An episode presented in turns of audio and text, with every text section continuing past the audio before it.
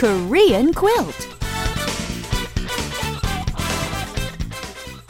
Hey everybody, it's time for Korean quilt again. I'm Anna. And I'm Richard. Thanks for joining us today. Okay, over the past couple of days, we've been looking at basic expressions of feeling good, 좋아요, and bad, 나빠요. Or do you like something? 좋아요. Or do you not like something? 싫어요. And today we're going to continue along this path making basic reference to the weather. Right. The first one we're looking at is it's hot. 더워요. 더워요. And the second one is it's cold. 추워요. 추워요. Now, before we continue, how about we go over both those expressions just once more, just to make sure we hear the accent properly. First, it's hot.